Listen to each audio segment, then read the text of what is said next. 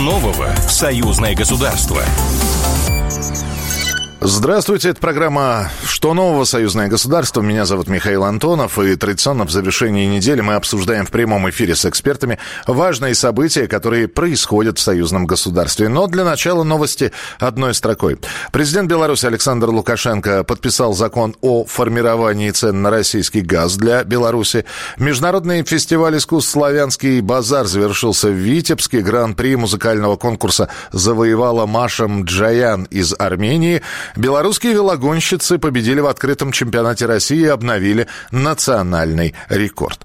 А в Калининграде открылся 11-й российско-белорусский молодежный форум. Участниками форума стали молодые люди из России и Беларуси в программе обсуждения актуальных вопросов и об сохранении исторической памяти, и основные направления молодежной политики двух стран, и информационная безопасность. В общем, все самое интересное из Калининграда, что там сейчас происходит, расскажет руководитель радиовещания ТРО Союза Екатерина Елисеева. Катя, приветствую. А, да, здравствуй, Миша. Всем добрый день. Я нахожусь сейчас в Калининграде, где уже идет второй день работы 11-го э, Российско-Белорусского молодежного форума. Это уже э, такое привычное для нашего союзного государства мероприятие. Проводится оно с 2013 года. И ты знаешь, в этом году интерес к этому форуму особенный, э, потому что наша союзная тематика стала важна, на нее стали. А, обращать значительно больше внимания. И, как говорили участники форума, те самые молодые люди, которые сейчас э, сидят э, э, вот перед нами, это говорили так почетные гости, они как раз и будут заниматься нашим союзным государством через там 5-10 лет. То есть есть кому опыт передавать. Ну, давай я начну сначала, потому что это все э, длится у нас несколько дней. Вот э, вчера был э, такой, ну можно сказать, официальный день, когда э, было открытие форума. Э, к молодым людям обращались, э, во-первых, организаторы этого форума э, с белорусской стороны. Это был Александр Лукьянов, первый секретарь Центрального комитета Белорусского республиканского союза молодежи и бессменный лидер форума Григорий Петушков, это уже с российской стороны, председатель Ассоциации общественных объединений Национальный совет молодежи и молодежных и детских объединений. Вот они, собственно, поприветствовали тепло очень. Э, и самое интересное, что у этого форума появился хэштег. Э, каждый из э, почетных гостей, заканчивая свою речь, почему-то сигнализировал словами «не спать». Я потом спросил, говорю, «А почему не спать? Ну, потому что, типа, время такое, надо быть все время, знаете, на чеку. Ну, и вообще для молодежи это такой неплохой слоган. А, вот.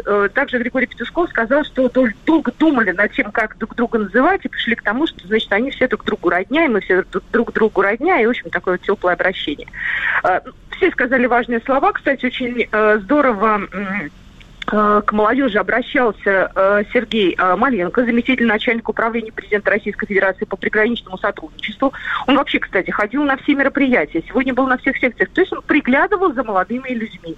Прислушивался, приглядывался, я так в кулуарах его поймала, говорю, ну как, он говорит, здорово, круто, берем это все на вооружение, будем расширять потом секции. В общем, все всем понравилось. А сами молодые вот, люди, Кать, ну вот сами-то, у, у них-то интерес к этому, ко всему есть действительно? Ты знаешь, э, вчера э, есть интерес. Э, вчера была такая форсей-сессия, то есть они представляли, как будет выглядеть молодежь союзного государства в 2050 году. Так. Такой был мозговой штурм, значит, там были уважаемые люди, они такие все были ребята официальные, вот, может быть, даже немножко сдержанные. А вот сегодня уже были дискуссионные площадки. Их было несколько. Одна, вот как ты уже правильно сказала, исторической памяти была посвящена, там были волонтеры. Вот, одна была площадка посвящена сотрудничеству российско-белорусскому, и одна была посвящена посвящена цифровизации. Вот я прям там зависла. Слушай, так интересно. Говорили про информационную безопасность. Ну, в, в таком практическом применении. Про персональные данные, которые мы везде оставляем. Как себя обезопасить, что нам надо делать, как, какие социальные сети популярны, какие не популярны, как себя надо вести. Ребята абсолютно понимают друг друга и говорили, нужные и правильные вещи. Мне было реально интересно. И всем им лет, наверное, от 19 до 25.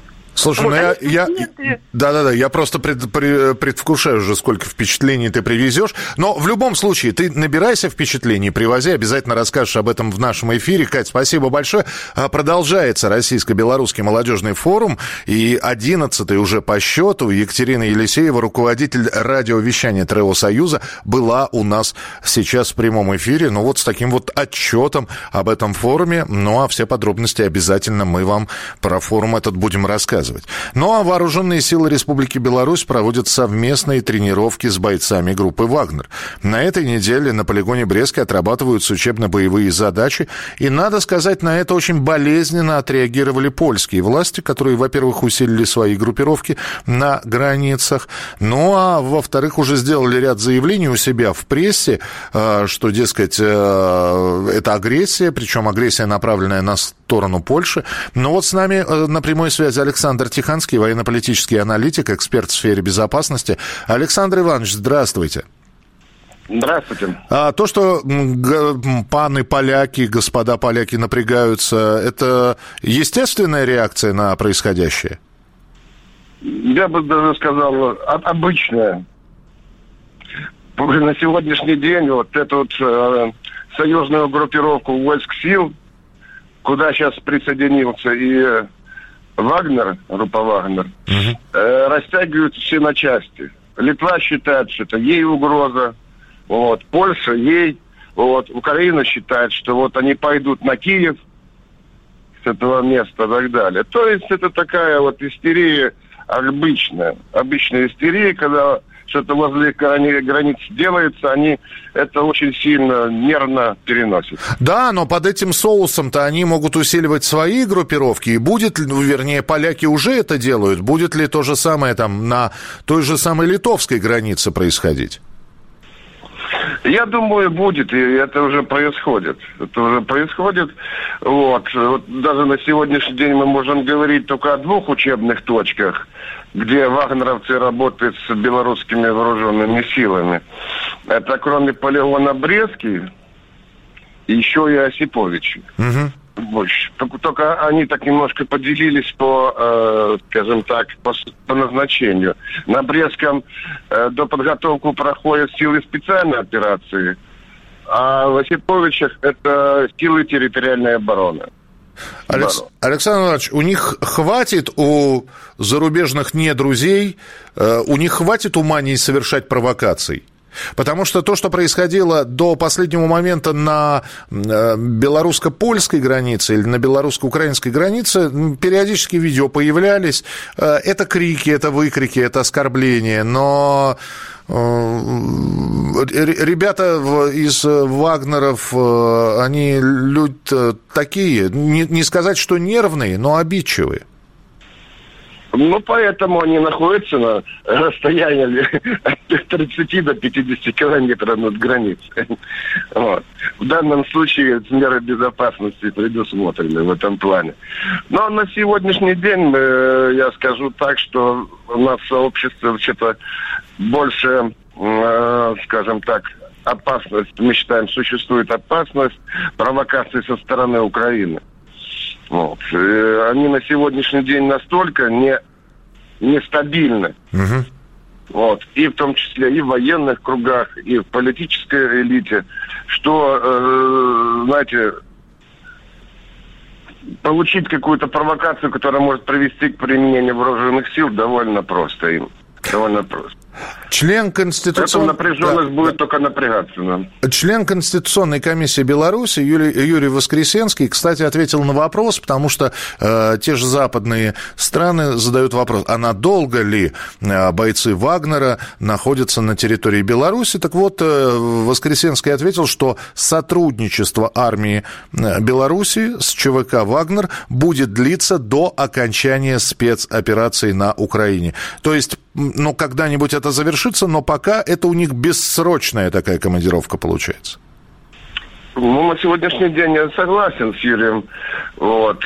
Как бы планы такие. Вот. Но вопрос в том, что э, ЧВК все равно будет использоваться очень широко или, или даже более расширенно в э, в Африке, mm-hmm. особенно в центральноафриканских регионах.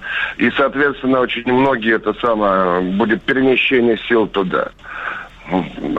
Вот тут вопрос, понимаете, другой, что на сегодняшний день они, да, будут стоять на территории Беларуси, но как гарант того, чтобы, как говорится, гарант военной безопасности Беларуси, э, региональной группировки войск сил против той же Польши, Украины и Литвы. Ну и финальный тогда вопрос. У нас минутка буквально в эфире. Э, Евгений Пригожин пообещал сделать армию Беларуси второй по силе в мире. Это реально? Ну, вы знаете, это громкое заявление. Нет, конечно. Мы даже по численности тут э, в десятку не войдем. Вот. Тут же вопрос стоит на сегодняшний день не как ты обучен тактически на поле боя, а какая у тебя техника, какие у тебя военные технологии, вооружение. Вот. И, соответственно, на ближайшее время это если только увеличить армию до 100 тысяч, но все равно у поляков он 300 тысяч будет. Но я так понимаю, но лишних, ФРГ... лишних знаний не, б... не бывает, да? Поэтому... Нет, нет, армия не воевала. Вот с афганской войны. И, да, соответственно, для нас это очень большая поддержка в плане мобилизационной и боевой готовности. Спасибо большое, Александр Иванович. Александр Тиханский, военно-политический аналитик, эксперт в сфере безопасности. Итак, Вооруженные силы Республики Беларусь проводят совместные тренировки с бойцами группы «Вагнер». Параллельно с этим Польша перебрасывает войска к границе с Беларусью из-за этих учений.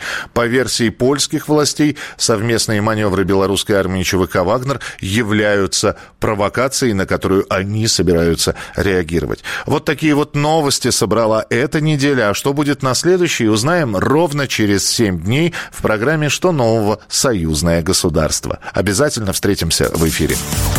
Что нового? Союзное государство. Программа произведена по заказу телерадиовещательной организации Союзного государства.